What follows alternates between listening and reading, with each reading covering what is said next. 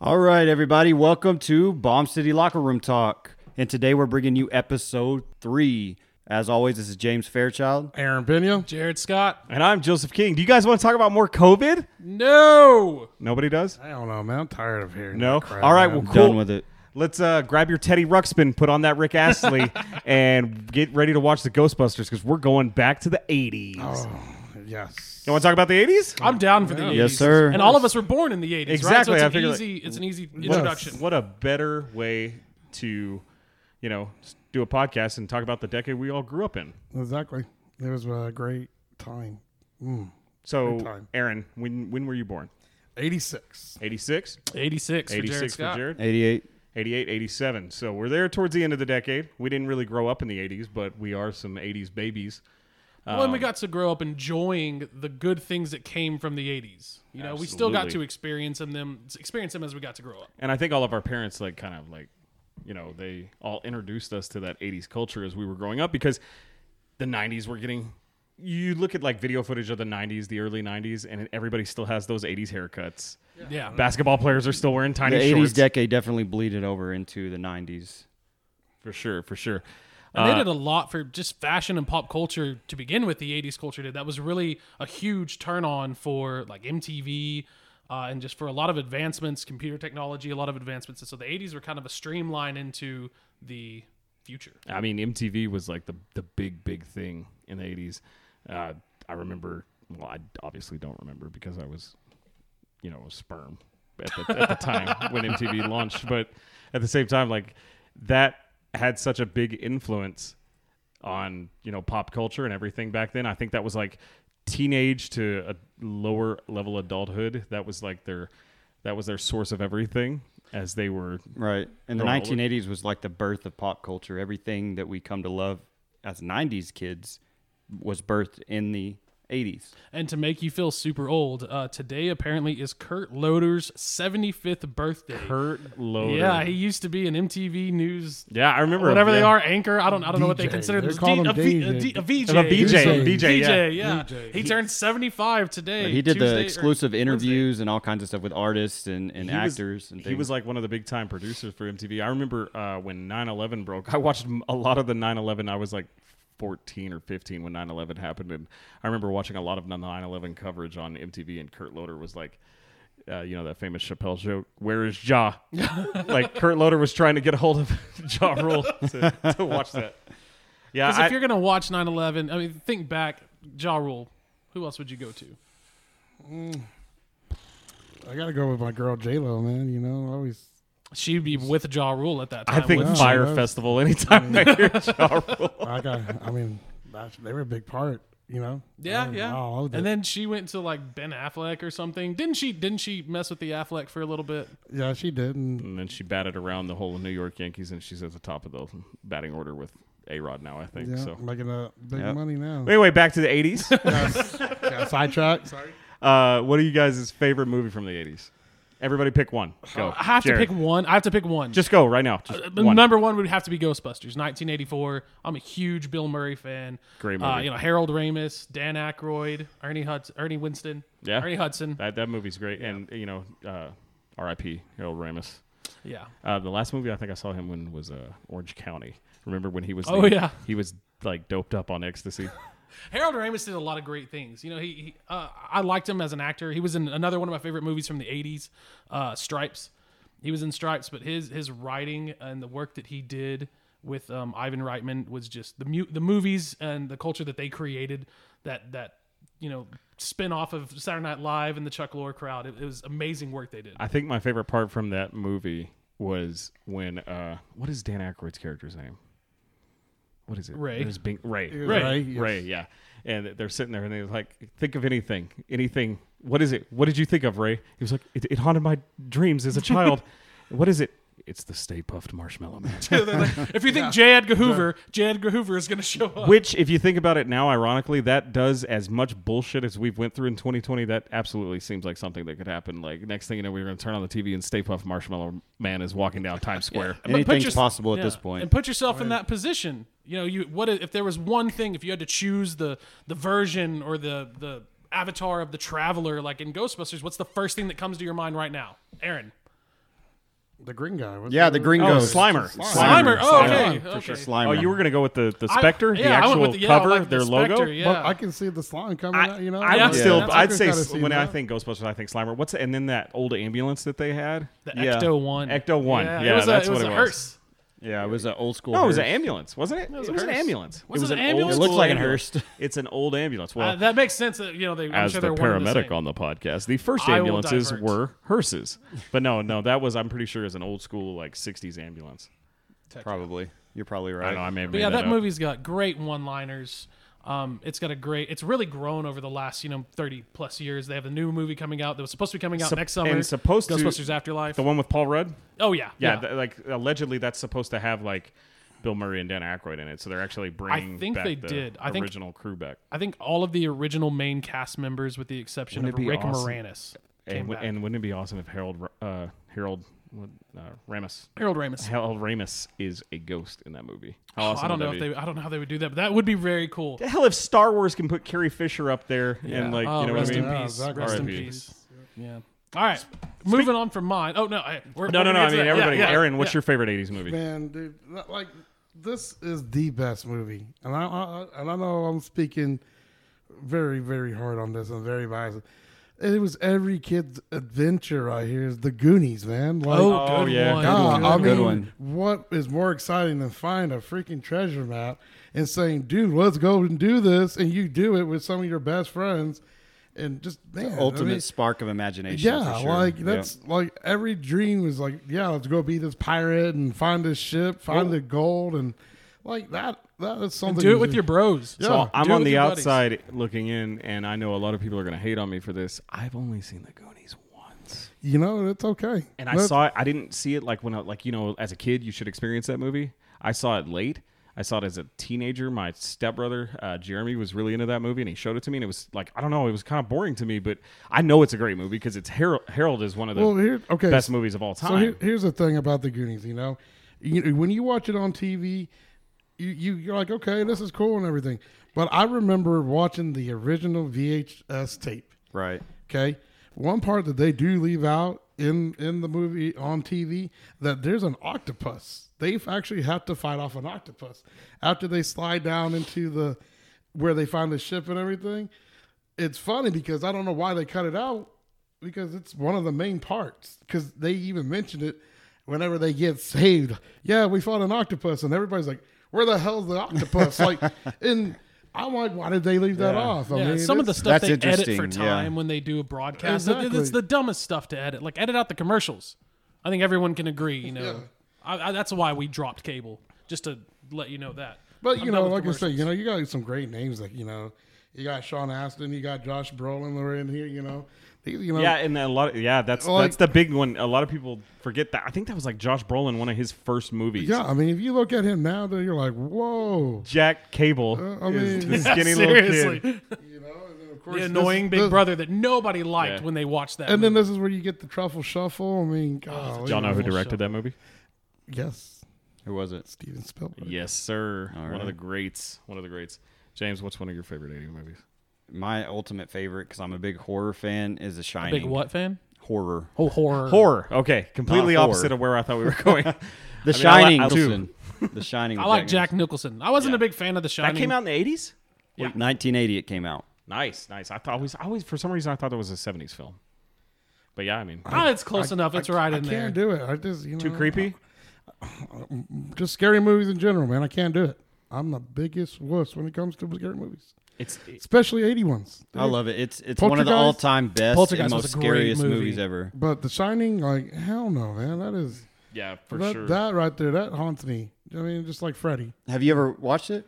I'd watch with my eyes closed. You know? I mean, I can't do it. See, I never really, I never really got scared from Freddy Krueger though. You know, you mentioned him. That that never really scared me. That to me was just seemed more blood and guts and everything. Whereas movies like Poltergeist and The Shining, they well, they had a little bit Exorcist. more. Exorcist, Exorcist was creepy. But That's the- not an '80s movies, but, But the Exorcist- thing Yeah. about The Shining, you can go to that hotel. yeah, Right. the Stanley Hotel. The Stanley Hotel is they do like a Halloween ball every year, and they have tons of tourists that come through there every year. It's it's pretty cool. gonna I've look that always up. I wanted always- to go visit My the wife's Stanley name. Hotel. It's in Colorado, is it Is not? that, yeah, Yeah. it's- I was about to say it's and- relatively close. and to I we watched a sequel a few weeks ago, the Doctor Sleep one that came out Estes last Park, year. Colorado. It's pretty good. The sequel to it. It's like three hours long. the the progression of that like i didn't I, I mean i watched it when i was like a very young teenager and yeah it was a freaky movie and then you know you grow up and you appreciate film for what it is as an adult and the character progression of jack torrance in that film jack nicholson's character just seeing him uh, my favorite scene is when he's at, at the bar with the bartender Oh yeah, Mm-hmm. that Mm-hmm. And- that comes up in Doctor Sleep, the sequel too. It's pretty cool. You should so check doctor it out. Mm-hmm. sleep is a sequel to the shining And Yeah, it when came did out this last come year. it came out last year Yeah. never Oh, really? i have not even heard of that was there another book that, that he No, wrote, or is it just just a movie made sequel? And this think it was, was just a this was movie a made. uh, uh, the, the writer, by what the, Stephen the- King. King. Yeah, that's a Stephen right? King. Yeah, he Stephen made that right. yeah, after the book. that's crazy. because uh, I don't know if it was necessarily right after, but before The Shining, Jack Nicholson had done One Flew Over the Cuckoo's Nest, which if you have not checked that out, it's not an That's 80s a- movie. that's a but creepy that movie, movie is too. it's such a great movie, and that's good another movie. movie. where he just gets to shine. I mean, his his his unique acting No style. pun intended. Shine. Oh, well, that, was, that was well done. Well done. my my favorite '80s movie. I'm a big John Hughes fan. Any any of those Hughes movies, like Breakfast Clubs, I, is up there. I love that movie. My favorite '80s movie of all time is Ferris Bueller's Day Off. that's another good one. Just It's a great one. that great. and you can ask James to a T, especially my senior year of high school. That was me. I never went to class. I skipped. I don't know. Probably every day we had an English class together, and I was yeah, I was, he was always in and out and was a big class clown. Made yeah, everyone I, laugh. I loved Ferris Bueller's Day Off. Um, God, that you have you, everybody's seen it, right? oh yeah, Oh, yeah, oh yeah, yes. great. I mean, yeah, movie. of course. I mean, who can, Huge dick. How can Ferris Bueller. He was not a very nice guy when you look at that as an adult. But like how can you plan a day just like that to perfection? and you'd have to live in a Like- city like Chicago Yeah. to pull that off. And like the best, the clueless principal that is like trying to track Ferris down the whole time is fantastic. I, I, there's a scene where he's in this pizzeria and he's trying to find Ferris, and there's a Cubs game on, and the the principal's looking at the game. He's looking at the TV, Uh-huh. and he goes, "Ah, what's the score?" And he goes, "Nothing to nothing." And he goes, "Who's winning?"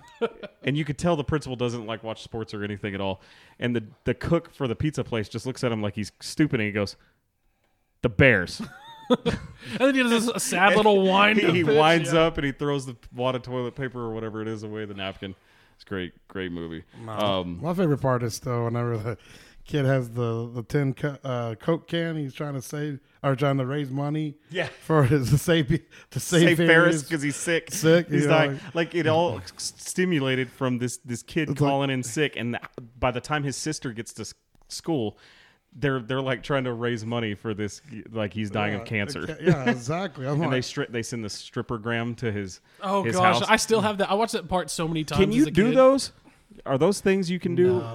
That was a thing though, wasn't it? yeah, I mean, I'm sure. I'm sure it was. I mean, it sure was in the it's- movie, so it's somewhere. We- And they don't lie. it's in a movie. If it's in a movie, it's got to be real, right? Exactly. I, I think Star Wars is a documentary. So well, it did, it did take place a long time speaking ago. of, you know, May the fourth was yesterday, or no, two days ago. Monday, days, May yeah. the May the fourth be with you. In my opinion, the best Star Wars film came in the '80s, The Empire Strikes Back. I think if none, of, even if you're not a big nerd, I think a lot of people have seen that. Well, yeah, that because film. it gives, Yeah. it gives off the biggest secret of the whole saga. I mean, when when Han confesses his love for. No, No. I know. I know. no, no. I don't know if it's the best one of the series of the of the of the saga. I don't know if it's.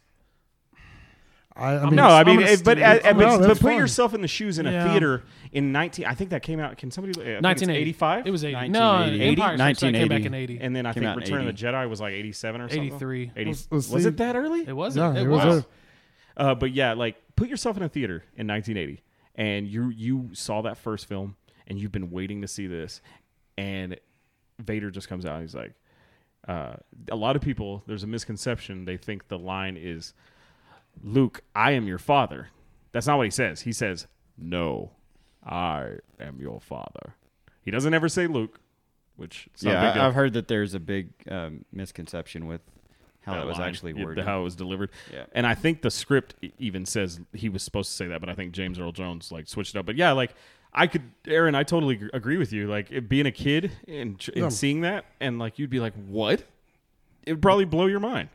And I, th- I, yeah, I think that's that's that's probably it's my favorite Star Wars movie. But I would have like with Jared, like, I I was gonna say with you, Return of the Jedi, man. Like that right there is probably still one of the top Star Wars movies. That's the I- Yeah. second best Star Wars movie in my opinion. But a lot of people like 1983. it as everybody still likes Yeah. the original. I mean, I don't. Blame Oh yeah, them. the, Oh, the whole- originals the will whole always- trilogy, I- but like, Return think of the Jedi has the best story. I Yeah. mean, I you know what happens. I It mean, really does. I, I that But- wh- that whole fight scene with the Emperor at the end, and then Vader throws Palpatine over over the thing. And spoilers if you haven't ever seen Return of the Jedi. I'm sorry, I'm spoiling this movie that's over 20 years old.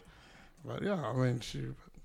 Okay, real quick. One one question I do got to get, get to all of y'all with with the '80s going, you know, and just that's one of your like secret favorite '80 movies that you you know you kind of like, Like, yeah, I wouldn't admit you don't want to admit, you know. As a kid, that's hard. I would don't have to wanna say. admit. Oh. I mean, I don't mind admitting it, but I mean, it's not my absolute top favorite, but it is E ET. ET is one of my all-time. You know, it's Well, up yeah, there, but that's a it, great, great it brings back a Steven lot of Spielberg. childhood memories Another whenever I go Spielberg back and movie, yeah. watch that one. I I always thought that movie was boring. I don't know. I it just wasn't flashy enough, and so I never got into ET. I I respect it now, obviously. Spielberg, great great film. Uh, I heard something that they were making a sequel, and it got shot down. Yeah. thank God. Like I'm I'm all for people leaving things alone. ET E is canon in the Star Wars universe as well. I'm calling bullshit. No, on no, that. no. All right, where's where's my James? James, look that up if you don't mind. ET is canon in Star Wars because I can't remember. I think it was episode, it was episode four or five in the in the Galactic Senate, and it pans over, and in the side shot, Okay, are I have the seen ET that. I've terrestri- seen that. Yeah, so they're Well, canon. do you know why? It was well. Is it can? It, It's canon Spielberg as helped they produce exist. it. I- I- Either way, they're showing him up and him in and the same universe. Him and George Lucas love each other, so oh, okay. So you're saying that just because he was there, it's considered canon? I'm saying, oh yeah, just because he's in the same universe. Okay, I mean I can respect that. I do know what you're talking about. Yeah, Actually, yeah, yeah, it's it's. I think it's Phantom Menace when they're showing like think all the so. Senate. It's one. It's it's either episode. It's either Phantom Menace or Attack of the Clones. Which I, you know, aside from Hayden Christensen's really, really over the top bad acting, episode er, Attack of the Clones I thought was really good. Yeah, I liked the Attack of the Clones. I thought it was awesome. really good. He, I- he was I- just a little too much for me. I think that's okay for you to say. I don't agree with it, but yeah.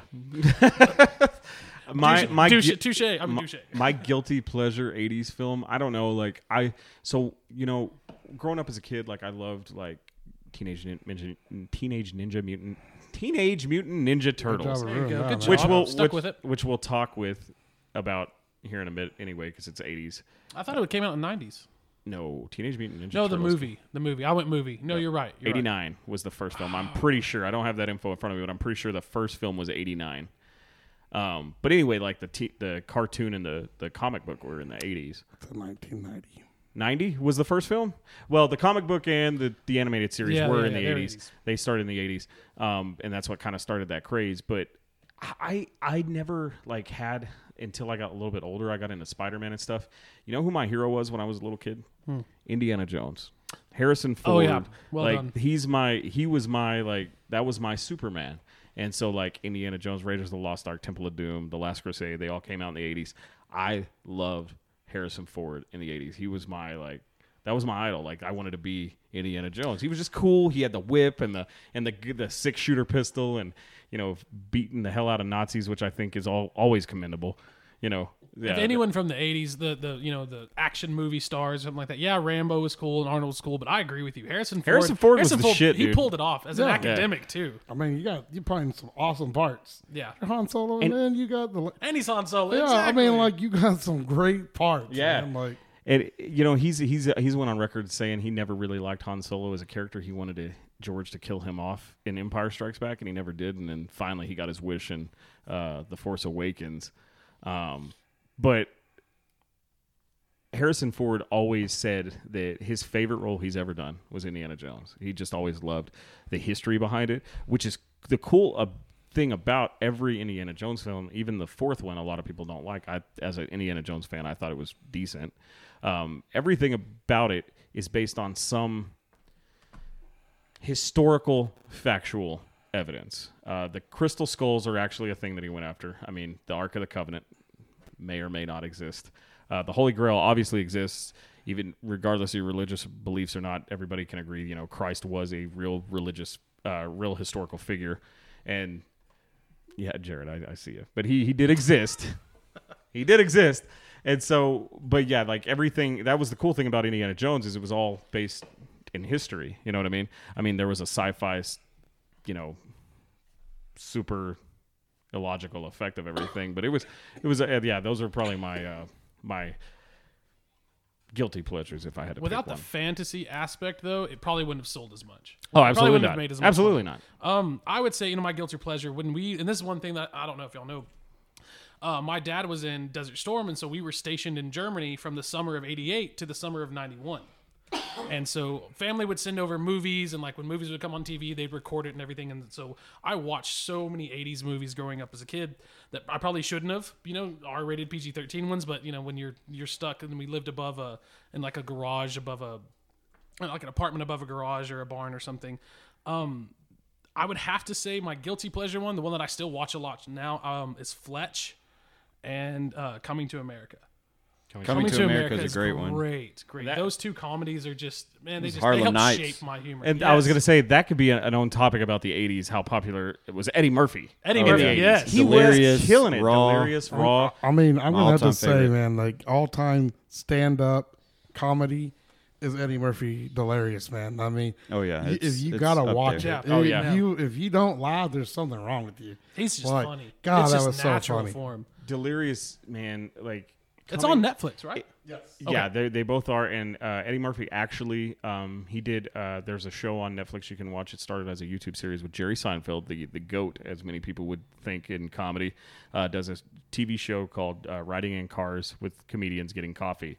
And Eddie did that, and he's actually going to. There's he signed a deal with. Uh, he did that. Do you guys remember Dolomite? That Yep. that Yep. eccentric figure from I think he was in the 70s. He was in the, a lot of movies in the 70s and everything. Eddie Murphy did a biopic on Dolomite. I, I think it's called I Am Dolomite. That's on Netflix. And uh, Eddie apparently 2020 and 2021 are going to be huge for Eddie Murphy. He's coming out. He's got a he's coming back and doing comedy for the first time since uh, Raw. I would pay good money to see Eddie. Could you Murphy imagine live. like you're going like I'm I'm a huge stand-up comedy fan and to just to just say I'm going to see Eddie Murphy perform Well, yeah, because he's we're still one of the great. I mean, one of the And- greatest. And, that's what's crazy. And is it's- he hasn't done it since then. Yeah, because I mean, here's the thing: if Richard Pryor was still around, I mean, that would be Oh. amazing. But that's wh- Eddie Murphy learned a lot from from Richard Pryor that he continued it on. Absolutely. And man, it, it I mean, you c- Every every you gotta just laugh your ass every off decade about it. has had like one of those greats, and I, I think those those those top tier the the the four best in comedy outside of Robin Williams and maybe Louis C.K. The best four comedians to ever do it are all African American. You know, you have Pryor in the seventies.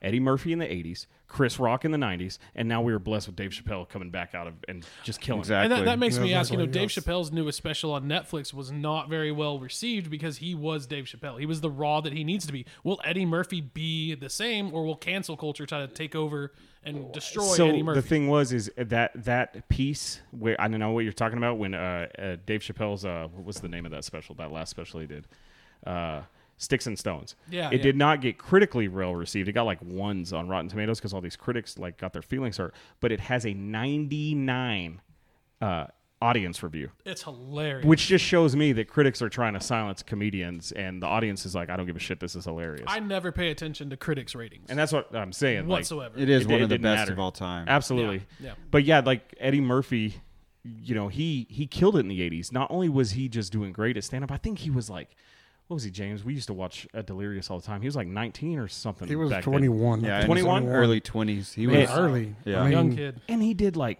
Be- Beverly Hills Cop. Uh, It really opened the door up for him in his career. Beverly Yeah. Hills Cop, one, two, And three. Beverly all Hills of 'em. Cop was ap- apparently originally written for Sylvester Stallone. yeah. Like and then and then they decided to take I guess a different a different route to it. Thank and God everything. they did. I know because not that Sylvester Stallone wouldn't have probably done a, a decent job, but It would have been more of an action movie. One, Yeah, one yeah. of the movies I forgot, Trading Places. Trading Places is great. Oh, Great. God, movie. that is a great problem. That is a movie. really Uh, good what- one. That's what's his another name? Dan The other Aykroyd dude. movie. that Yeah, it was- was Yeah, Oh, Dan Aykroyd. Dan Yeah. Aykroyd. Well, but what- that just shows he, you know, ten years later from when when did Beverly Hills Cop come out? That came out in like eighty. I know the second one came out in like 82 or- eighty five. And so that's The ten first years one, of still making good 84. movie. 84. So he did. Wait, wait, wait, wait. 84, and then like two years later. 86 was Yeah, he was. Beverly Hills It, Cop it 2. was like it was like a span of when. When did you say Delirious came out? Delirious came out, I think it was 86. 82. 82? 82. Oh Yes. wow. So No, Delirious 80 eh, sorry, 83. 83, right? And then you have all those movies that you think of Eddie Murphy. He like was like just there was like a time. Did that man even sleep? He like he was just like bam, bam, bam, bam, bam, bam. So well, you Eddie know, Murphy's just- is in some kind of theater that you would see back then at any time of the year. oh yeah, oh yeah. You know, you Yeah. talked about Pryor in the seventies, Murphy in the eighties, Chris Rock in the nineties, and then we switched to Dave Chappelle. Is Kevin Hart on track to be? No, Oh, I, I like I like the immediate shake of the head. Let's hear it. my Oh. th- my thing is is Kevin Hart is funny. Don't get that don't get that twisted. Don't get it wrong that I don't I do I am not saying that Kevin Hart is not funny, but he is not in that. When I think of kings of comedy, and even like the kings of comedy, there are m- higher tier kings. Like, there was a picture recently with uh, uh, Eddie Murphy, Dave Chappelle, Chris Rock, and Kevin Hart, and somebody was like, "Get Kevin Hart out of there." and and I think he- I think he's funny. I'm not, and I don't. I'm not saying he's sold out. I just don't think he's Chappelle. No, Rock he's not. And his tier. last special that I had watched was not very good. I was not Was it impressed not? with it. No. You know who's funnier than Kevin Hart? No offense, Kevin Hart. Cat Williams. I disagree with that too. I He think fell Kevin the Hart- fuck off. I, yeah, I Cat think- Williams was He was- funny though. He's funny, but man, it just got annoying. It was like getting He was too- he- that's the his thing. raspy voice. You know, it just kind of was like. And then he was like, "Oh, I'm a pimp, man. You're, I'm, I'm but you're taller than you, but you're- and I mean, I'm five six, and I'm taller than you, bro. Come on, The- man. the- you know, those first two like Pimp Chronicles or whatever, his first two specials that he had on HBO were really funny. They were, and then yeah. he just kept trying to grind. he was beating the hell out of that dead horse with that "I'm a pimp" thing, and it just it just kind of like It got old after a while and he just started to decline pretty rapidly. like I would put Bernie Mac ahead of Oh, both of, right. Oh, both no of those question. guys. No question. Steve Bernie Mac Harvey is all-time But great. none of these guys are Chappelle or Eddie No, Murphy no. tier. And it's it's great to see that like y- you know it's it's kind of like the the basketball debate. You know you knew you had uh, Magic in the '80s and then Michael towards the end of the '80s, and we'll talk about that too. And you know Michael in the '90s and for the majority of the '90s. Then you got Kobe in the 2000s, and then LeBron in the 2010s. We've been blessed to have a great presence every 10 years with one of these great minds. And, you know, it, it's just RIP to Richard Pryor, but thank you for what you did because we wouldn't have Dave Chappelle without Right, Richard Pryor. We wouldn't have Eddie Murphy. and they will without it. say that too. Oh yeah, they, they Mad know respect that. to that. They they know that. Yeah, yeah. d- Shout out to Eddie Murphy, and I I can't wait to look forward to what he's got. All right, James, have we heard from you? What's your '80s, not not not your closet wonder, but what's your your next favorite, the the one that's a little less known? I would have to say Harlem Nights. Yes, Harlem Nights was a great movie. sticking with the Eddie Murphy trick too. It's a great Yeah. great movie. And me and Joseph shout out watched to Eddie that Murphy for this together. He's the podcast. one that introduced me to that movie, and I remember just as a teenager watching that movie together, and we laughed harder than we ever laughed before. It has some great one-liners. It has great acting. It's just all around funny from beginning to end. yeah, and just amazing cast. I don't know if you guys have seen Harlem Nights. Have y'all seen it? yes, yeah. I've seen it, but it's been a It's, long it's time. you know it's got Eddie Murphy, Richard Pryor, and then of course the the you know who Richard Pryor would call the goat, Red Fox from Sanford and Son. Yes, Right. exactly. amazing actor and was definitely like thank god we were able to get him i think he died not too long after he filmed that movie too um, and then uh, what's her name uh, she she was kind of a bigger woman she was the she was she, uh, the one thing i remember seeing her- Reese? yeah Della, Della Reese i was touched by an angel oh yeah, oh yeah. but yeah, she was hilarious in that, and like it's a, it is a R-rated movie. Um, has Charlie Murphy in it. It has Arsenio Hall. Like it's it's that it's that typical '80s Eddie Murphy film you would think of. But yeah, I'm Right, glad- and I'm it, glad you it came brought that out up. at the very end of the '80s, '89, but it's still one of my favorites. those th it's cool to have those types of films that you can go back to and i know this is a 70s film but one of me and james's favorite movies of all time is what is it james Animal House. yes Oh yeah. Th- like, That's an Ivan Reitman mo- movie too. Yeah, movies that just stand the test of time. You know what I mean? They they don't. I that was like the big thing with seeing it when it came out. Um, wh- I don't like these. I don't like when something is so good. You should, you know, you got to leave it alone. In my opinion, Well, I don't like remakes. Yeah, I get what you're about saying. the it though. You go back and watch that. you know, it came out what ninety, and it, Now, that sucked, and it was made for TV. That came out on NBC in a like four point. I really four-part did like the series. sequel, the first sequel that they came out with recently. What was it like four years ago, three or four years ago? It Mm-hmm. wasn't bad. Yeah, The, it's the 30. first one was good. Yeah. The second one was really I have stupid. yet to Yeah, see the it, second chapter one two. they try to throw too much humor in it, and it, it just didn't fit the film. Yeah, I, I- didn't feel yeah, I like it didn't like didn't those. feel organic or natural, and it was just like forcing it to be funny, and I didn't understand that at all. that just goes to show how successful those young actors in the first one will be because it was they had funny moments and those kids are just natural at it. Oh, Whereas I, you know, I, yeah, can, see- I that haven't first seen the one was second great one, but with I the can see kids. the adults having to the ki- push it. it, it reminded me of Stranger Things with the kids, how how well you know articulated they were with how they spoke to one another and how they just interacted. It was really cool because it, it did give me flashbacks of watching Stranger Things as of recent. you know, and kind of just going on more of these 80s films that, you know, we all kind of mentioned our favorite, but some of the more popular ones that we haven't talked about. Um, a little film with a guy named Michael Keaton called Beetlejuice. Beetlejuice? Beetlejuice? Nope. No, he's not, No, here. he's not here. He's not here. But yeah, that, that was a great movie. Um, I think that was one of, uh, uh, what's her name? Winona Ryder. One on a rider. Yes. That was one of her first films. That is an, a perfect example of a movie that should never be remade. No, it- that and is it's great. such an amazing movie. And if you think about it, like Beetlejuice d- was a comic book originally and then was turned into a television show.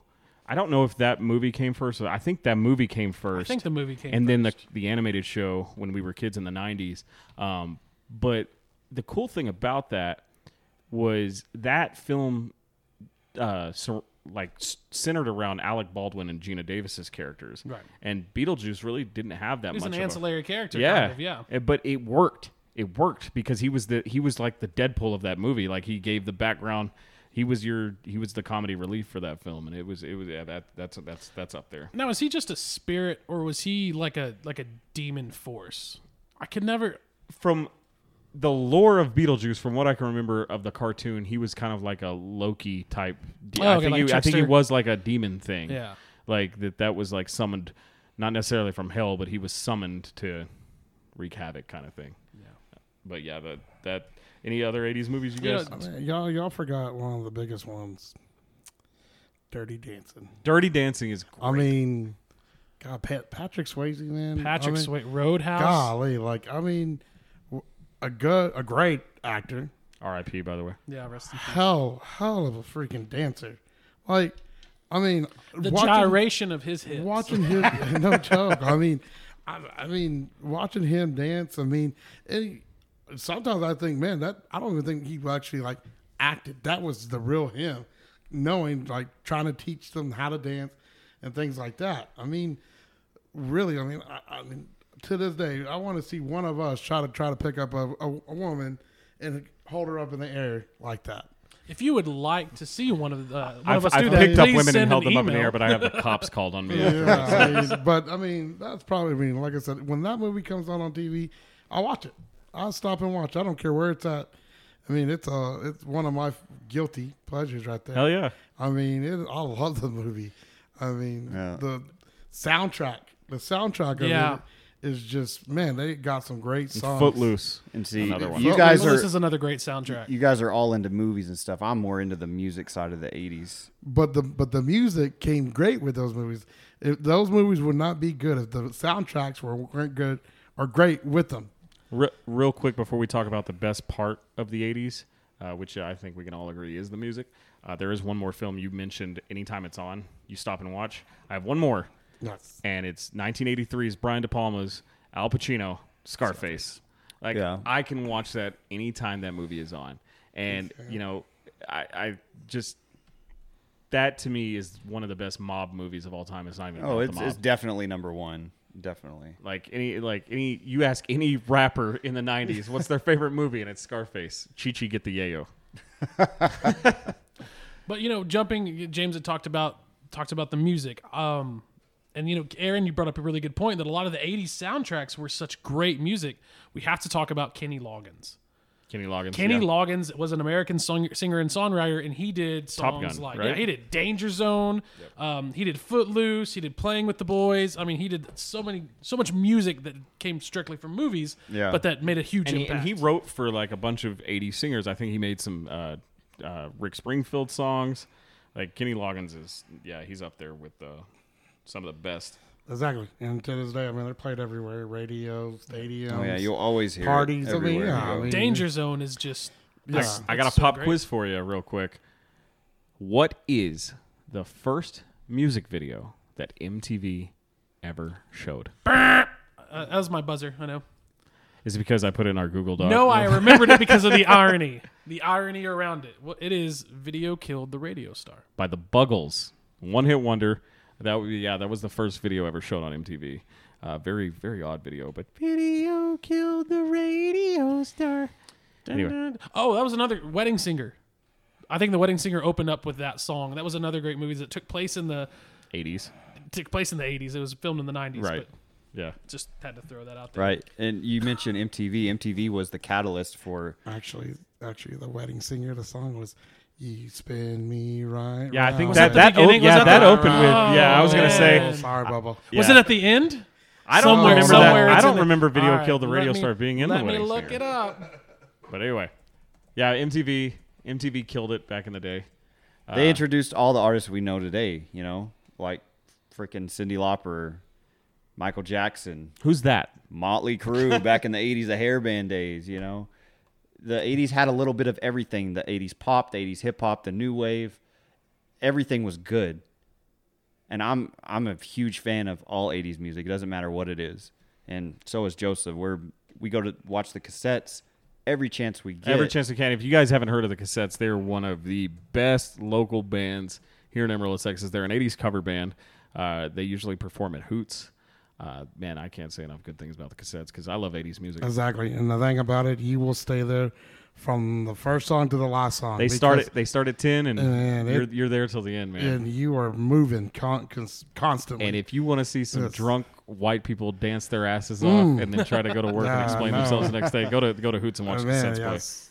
Yeah. They, they are definitely one of the best in- live bands locally that I've ever seen. In eighties great. music, I th- everybody I- loves I- it. You know, I think they.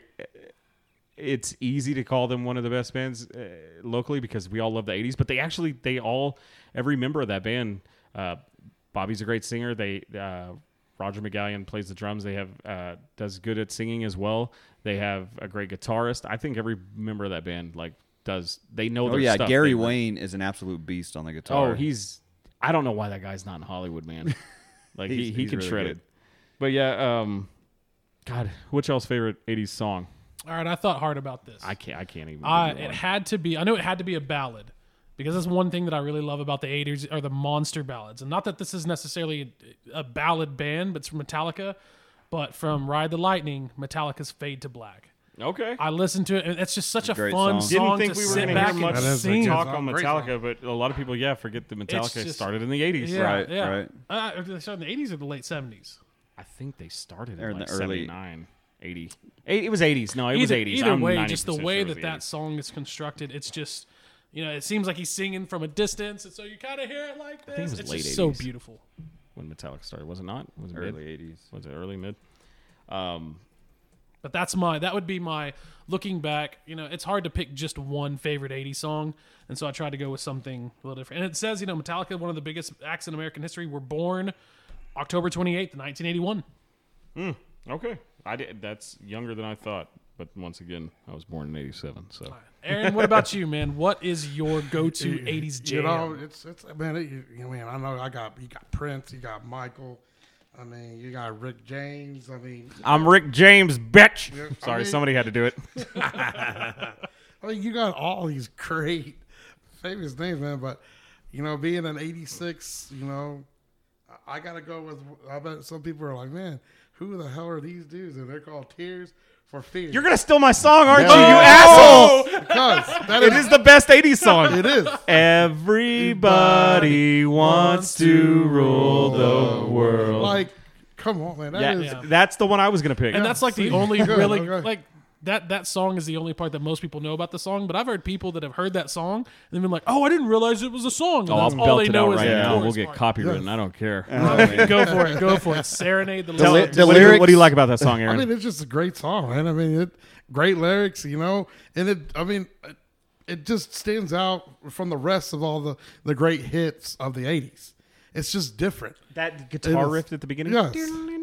Like Yeah, the, the the music itself is amazing, and then you throw in the the lyrics and the content. It's fucking the best. Yeah, I love it's, it. It's one of the best songs. Yes, um, exactly. I appreciate you. Uh, yeah, you stole mine, but it's it's okay because I love that song. I'm so glad we much. can share something Like, together. that- yeah, we'll share more later. but yeah, that's that, that- that's one of the best. That's one of the best songs from the '80s for sure. Um, anytime I'm in a bad mood, that song just puts me in a good mood. It's great, great. And that great was song. in you know one of my favorite song or movies from the '80s was Real Genius, and that song was in Real Genius with Val Kilmer. Did Wow. not know that. Yeah. Shout out to you, Val. He's Shout always- out to you, he'll- Val He'll Kilmer. always be Batman to me. the worst Batman. No, no, Batman. George Clooney was the worst Batman. That movie was so campy. Yeah, it was. That was pretty bad. Yeah, but I mean, you know, at the same time, you know that while that song was coming out, one of the biggest groups, you know, that was coming out from Compton, NWA. baby. NWA. Oh baby. yeah. You know, that Yeah. was something that you know. I know hip hop, you know, rap wasn't on the the board yet, but man, NWA was going. Right. You know, starting. it wasn't their quite label. mainstream, but it was definitely Oh, it was gaining there, yeah, traction. yeah. You know, I mean, you- and a lot of people. I know that there's a lot of good classic '80s, but you got to remember the hip hop. The hip back hop, in the absolutely. day. I mean, that that it's Run DMC. The, Yeah. the birth of real rap really Yeah. started you know in the you got- 80s. I mean, LL Cool J, you know, Run DMC. Salt and pepper. What does NWA Salt and stand pepper, for? yeah. Ice Just kidding, you don't have to answer nobody- that. no- none of us. Nobody gonna say that. Public Enemy. Public Enemy was Public great. Enemy was got good. Flavor Flav. But yeah, Run DMC's "It's Tricky," one of the best songs ever. Yeah. Eric Easily B. one of the best songs. Eric B. and Rakim. Yes. ever. Yes, Oh, wow. yeah. Um, what was ah man the group the Tupac started in Digital Underground. Digital Underground started in like '89 I think. Oh, Yeah, they wow, started in really? the 80s, yep. You know what? You can't forget about Ice T. Ice. Ice-T, Oh yeah, yeah. Ice-T, of Ice-T, course. yeah. How can we Ice-T. forget about Yeah. him? Because he's a cop on on TV now. That's how it's easy to kind of forget Uh, about. uh, Before he was a cop, he was a real pimp. I don't know what Cat, really I don't know was. He what was- Cat yeah. Williams was, but that was a real pimp. Cat Williams was a what's that word called? Oh, an actor. That's yeah, what that is. yeah, yeah. Um, I'm just kind of looking at some other like What's your favorite, Joseph?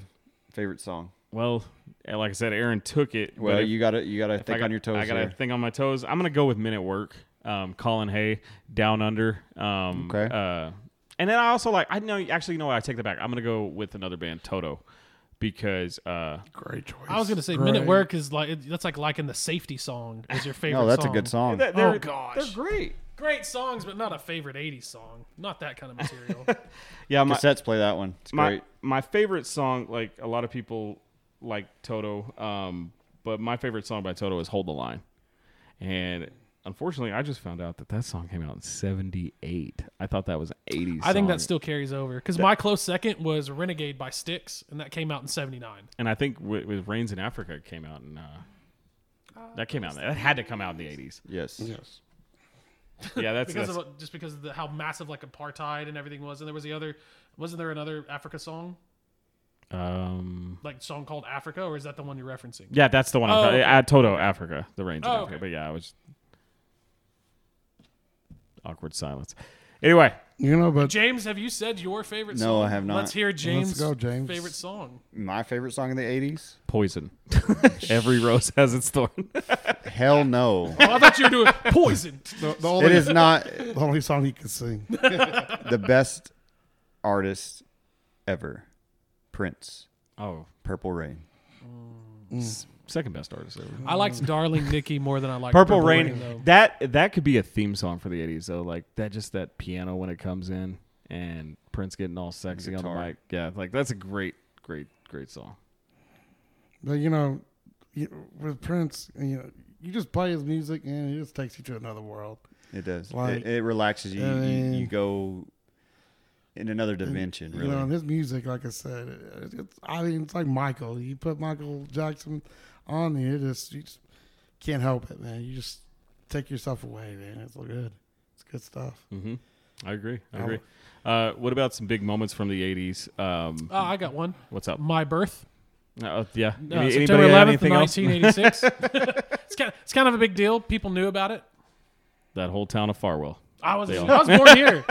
I lived in Farwell for like four or five years. Something. No, I was And then your born. I was family- born in Bruh. Northwest Texas. um, yeah, the fall of the Berlin Wall. Yeah, that was 86, That big. was that, Uh, That was, was a big big. one. Um, Nancy Reagan and her.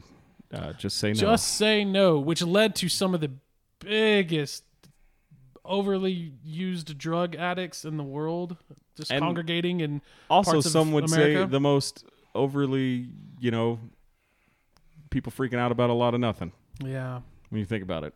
But One of the big moments back in the, the 80s in 83, the final episode of MASH. yeah, that's a big Um, one. that was a a lot of very big people one. love that show. And That's a exactly. great show. And a lot of people love that show. It was a really And You didn't know? it like end unexpectedly? Like a lot of people didn't think it was gonna. Like I don't know if they announced that it was gonna end. I may have just pulled that out. of my I'm, ass. I I'm don't- I not. don't sh- know. I'm not too sure, but you know, I, I've heard about that. I mean, it was a big. The, I, I remember even my parents telling me whenever in uh, Dallas, if anybody remembers that show, Dallas. yeah yeah Yeah. Whenever Jr. got shot, they said the people were freaking crying, losing their Yeah, mind. they, were- they were and I going was like- crazy about that I show. was like, okay.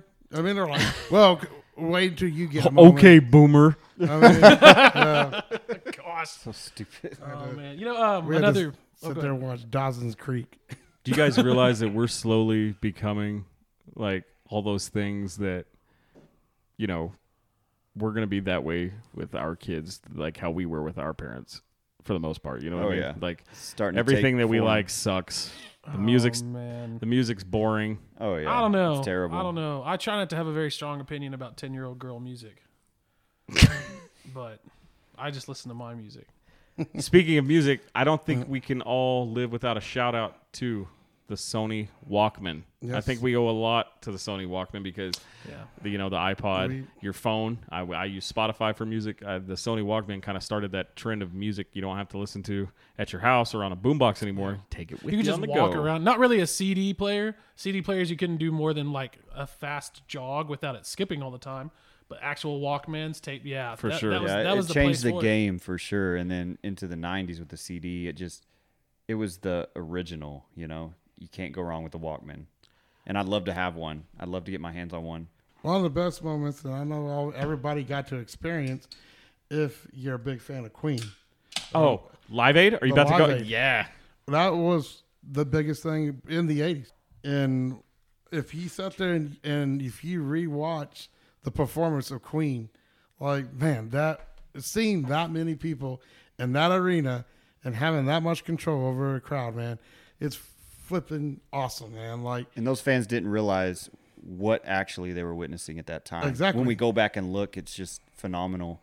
What type of concert it was, what type of performance they they made. And the thing about it is, it was just it's just a group of musicians that said, "All right, hey, let's play a bunch of music. We're gonna raise money." And bam, it turned into something that just now it's gonna be taught for forever. and I've I've watched videos of that on YouTube and stuff, and I've seen it before the movie came out. But seeing Bohemian Rhapsody and just uh, the performance that, that those actors gave and everything, like I, I this might kind of sound kind of stupid, but it honestly did feel like I was watching something live happen before. me. Exactly. Yeah, it was It was- great. the actors did an amazing job in that movie. yeah, that, that's that's that's up there. Live Aid was great. Um, They they raised over 127 million dollars during that concert. that's a and that's a lot for back then. That's huge. Oh yeah. How, do do you have like I know you saw that number. Do you know how many people attended that thing? I'm looking at it. It was at the because they had it at the John F. Kennedy Center, and over hundred thousand people were there to see it. However, they also um, broadcast it over television, and an estimated audience of 1.9 billion people, or nearly 40% of the world's population, tuned in. forty percent of the world's That would have been population. roughly for that time 40% of the population. So what what year was that? Uh, that was 1985, I think, right? 85. so what yeah. that was like eighty five Bears were like really badass then, right? See look look up see if you can look up like the 80, 1985 Super Bowl and see how many people tuned into that. I bet it, I bet more people watched Live Aid than Like- the Super Bowl. Well, they had well the Super Bowl at that time. I mean, they Was made it reaching like international audiences like it Yes, does today? because it was one of the first ones where they were actually already making music videos claiming that they were going to win the Super Bowl. They did the Super Bowl Yeah, shuffle, They were doing the Super Shuffle. Yeah. Yeah, Oh, the yeah. eighty five Bears. and they did it And the, before. the, the television broadcast of Live Aid reached more than 1 billion viewers in 110 countries. That's insane. Yeah. In eighty five, that's than- insane. Yeah, more than 40 of these nations held telethons for African famine relief during the broadcast. So it reached even more people through the uh, efforts to bring relief. you know, I, I don't think we can uh, talk about great things that happened in the 80s and without talking without some of the tragedy too. I remember my mom uh, telling me about what happened um, when the Challenger exploded uh, right after takeoff. That was that was huge. Yes.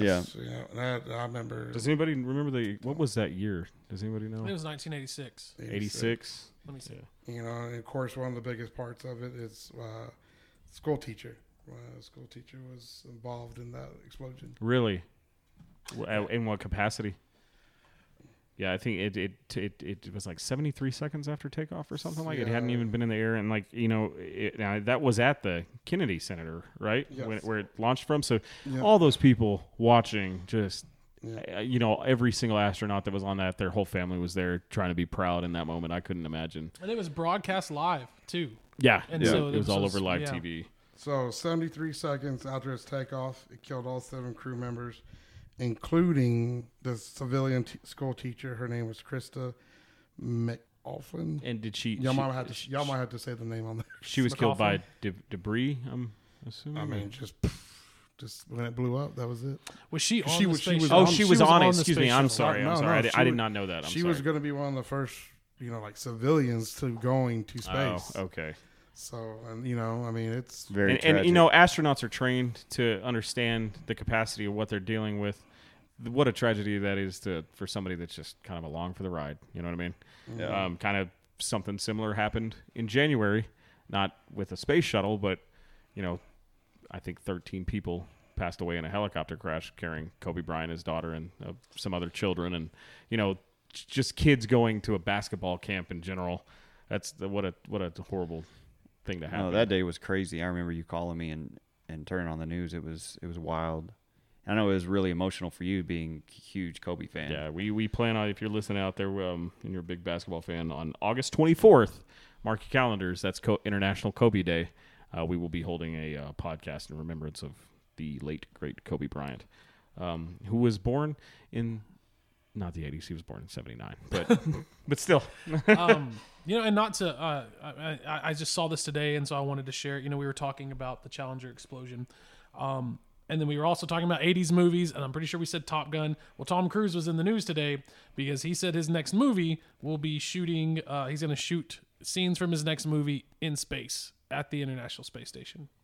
Oh, that's neat. what Yeah. He will be traveling. The he I will did be in space. he will be Yes, he will be I did taking hear a that. rocket shuttle 250 miles up into space into geosynchronous orbit, and will be filming on the ISS. That is literally insane. Has that ever been done? Has there ever been something? I don't think In there's Hollywood ever filmed been in a civilian that has gone up to the International Space Station. Maybe a civilian scientist or anything, but not not an actor. I would imagine. Except Lance Bass wanted to, but I think he just wanted to ride a spaceship up. You know, The We- fuck? You know, we talk about uh, we talked so much about Eddie Murphy being huge in the '80s. Tom Cruise was huge in the '80s. Yeah. Yes, uh, he one of my was. favorite '80s movies too. We, you know, I'll probably be up there with like you know we talked about the uh, our uh, guilty pleasure. It's just a great movie. I don't know if you guys ever seen the movie Cocktail or not. Yeah. oh yeah, Such a great Oh, movie. yes. James, have you seen that? yes. Where he's the bartender in I think it's Hawaii, right? And he meets his girlfriend. Yes. Because he has he goes on a hiatus because he was a big time bartender in L.A. Mm-hmm. And yeah, that's that's that that's an amazing film. And then you know you had Top Gun. What else? Tom Cruise. you know, don't Risky forget, business. Risky Business. but don't, but don't forget the outsiders. Yeah. Outsiders. Yeah. Yes. Oh God. Young. Great book. Very Great, young. better book than movie. But well, that's- yes, but man, I mean, they had that was an all star cast. though. Yeah. they had some great Oh, Pony great- Boy. You know, it's Stay Golden. Yeah. And then uh, um, we're talking about scary movies. Uh, Lost Boys. yes, thank Lost you. Boys, That's- yeah, I- I knew where your you eyes knew where were I was going. going. I knew Yeah. where you were going It was with like it was like The Outsiders, but with, Corys with were in it, vampires and, and maggots in, in your Chinese food. Yeah, the Corys. Well, you know, in that one too, Stand by Me. Yeah, it was- Stand by Me was a Zombie movie. great Corey- movie. and that's another actor in the big in the '80s, uh, Corey Feldman. Corey Feldman. Probably, yeah. yeah. Yeah, he was big. And then uh, what was his name? River Phoenix was in that movie before his. Mm. Mm-hmm. What do you got, James? Uh, Pet Cemetery. Yeah, I've That- never seen that's Pet creepy. Cemetery. That was a creepy and at that time. That was very creepy. I no, never seen That Pet is such Cemetery. a good movie. Is it is it- a good. What do you scary like about movie. it? Uh, the whole backstory of like the Indian burial ground and all that kind of stuff was pretty neat. like and Poltergeist.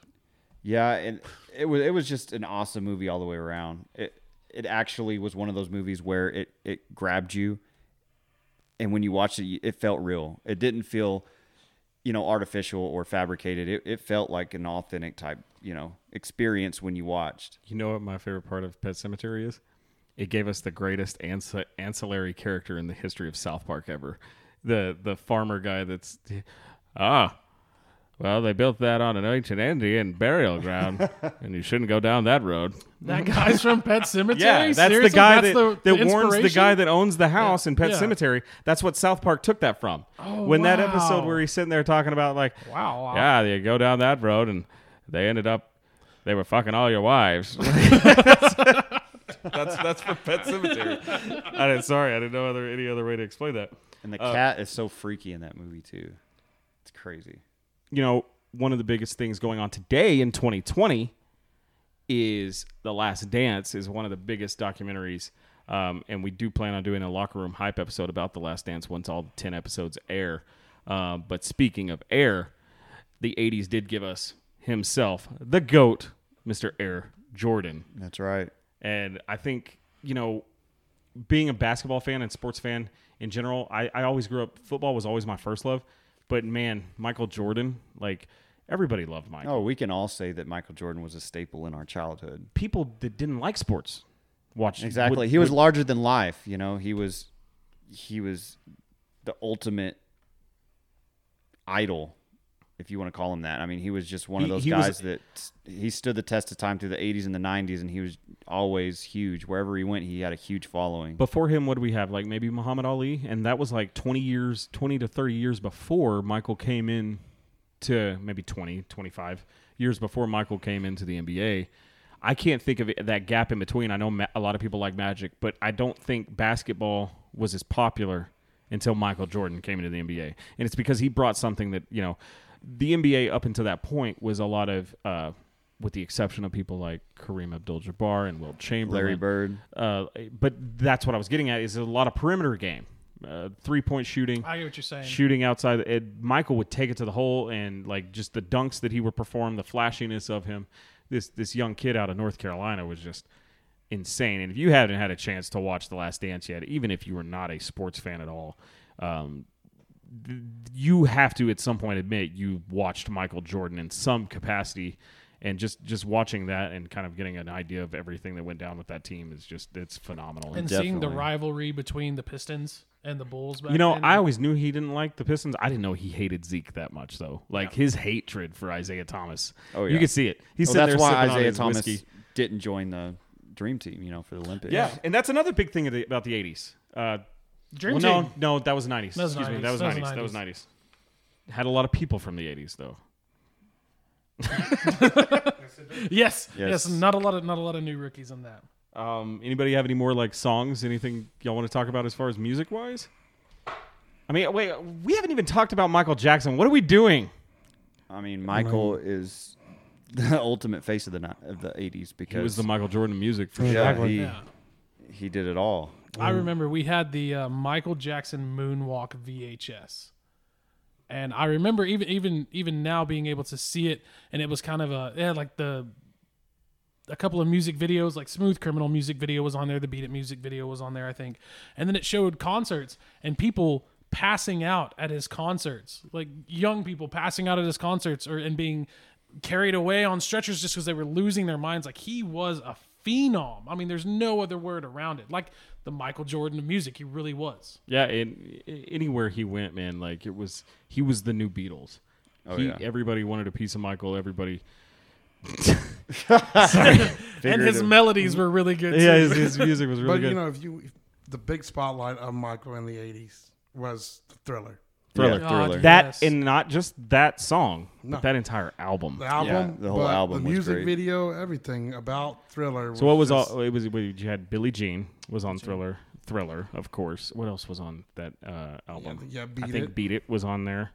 Um, Bad wasn't on there. I don't. I think that was that No, Bad was its own that- album, I album. Yeah. That was- But yeah, he you would like I don't think it, be, it can be said enough. Michael the Michael Jordan of music. He was you know, or Michael Jordan is the Michael Jackson of basketball. Like it's it's synonymous. with the two. interchangeable. Yeah. Yeah. And even now going back and hearing his songs from the 80s, they just flow so well. His melodies Mm-hmm. are just spot on and it, and they're fun songs to sing. I mean, yeah, they're pop, but and that's what it's made for, but they're just fun songs to sing. What's y'all's favorite Michael Jackson song go?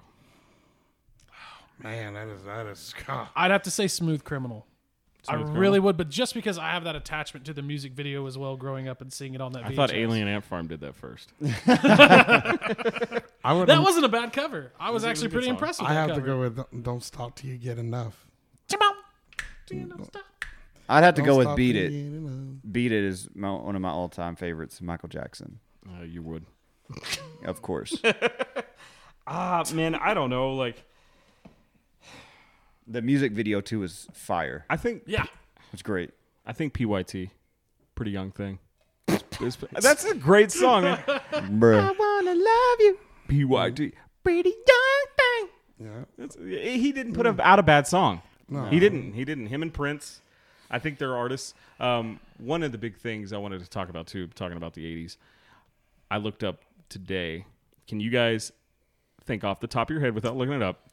What is the most overplayed '80s song of all time? 80 song, just pure guess. A song, pure guess. What do you think is the most overplayed? Like 80s, overplayed on the radio or just just over The most played '80s song of all time. What's up? I got it. I bet you do. Journey. Don't stop. Yes, Till You- Yeah, sir. That there you is go. actually number one. That is the most played song from the 80s. And that's why we, we made a Google Doc and uh, I put all these artists in there and I was putting uh, uh, their songs next to them, their most popular songs next to them. And then when it came time to Journey, I just put Journey, effing pick one. All their songs are great. I love Journey. Yeah, Journey doesn't make a bad song. Steve Perry, in my opinion, uh, with the exception, I in my personal opinion, I think the best voices of the '80s Yes. are Steve Those- Perry and uh, God, I'm sorry, I'm drawing a blank right now. Um, Uh, Freddie Mercury. Freddie Mercury. Yeah, those are the two best voices of George the 80s. Michael, George Michael's good. Um, Wham. Uh, Careless Whisper. David Bowie. You can't forget I'm a about- am a can't big forget about uh, David Bowie. Daryl Hall and John Oates fan. Ah, Oh, man. Hall and Oates. Hall and Oates is Can Great. so I want to try something real quick Great. while we're recording this podcast. I still have the number saved in my phone, and let's see, Boy, why you lying, boy? let's, let's see if this still works. Uh, I'm gonna call Daryl Hall and ju- no. So there's a phone number that I saw that I got given to me a while back, and it's called Colin Oates, and it's a hotline that you call, and will uh, play Hall and Oates songs for, for no for no particular reason at all. Let's let's see it. Let's except just for see you if- calling Welcome them wanting to Holland do it. Oates. Your emergency Hall and Oates helpline. to hear one on one, please press 1. You sound like you're Just from wait, just wait. London. Please press 2. To hear Manita, please press 3. Well, hang on. Man- Manita. Privatize, please press Private four. Eyes.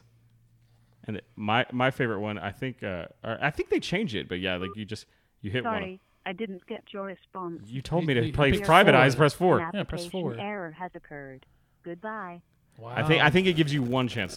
But anyway, it's called Colin Oates. Uh, if anybody wants, if it's having a bad day and you just want to hear some Col- Colin Oates songs, call 719-266-2837. and that is your emergency Colin Oates hotline.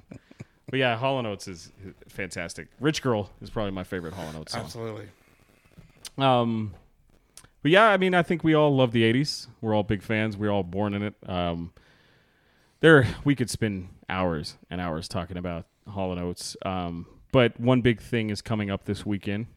Uh, this weekend is a holiday. Sunday will be Mother's Day, so we wanted to give a shout out to all the moms out there. Thank you for Yes. birthing us out of your wombs.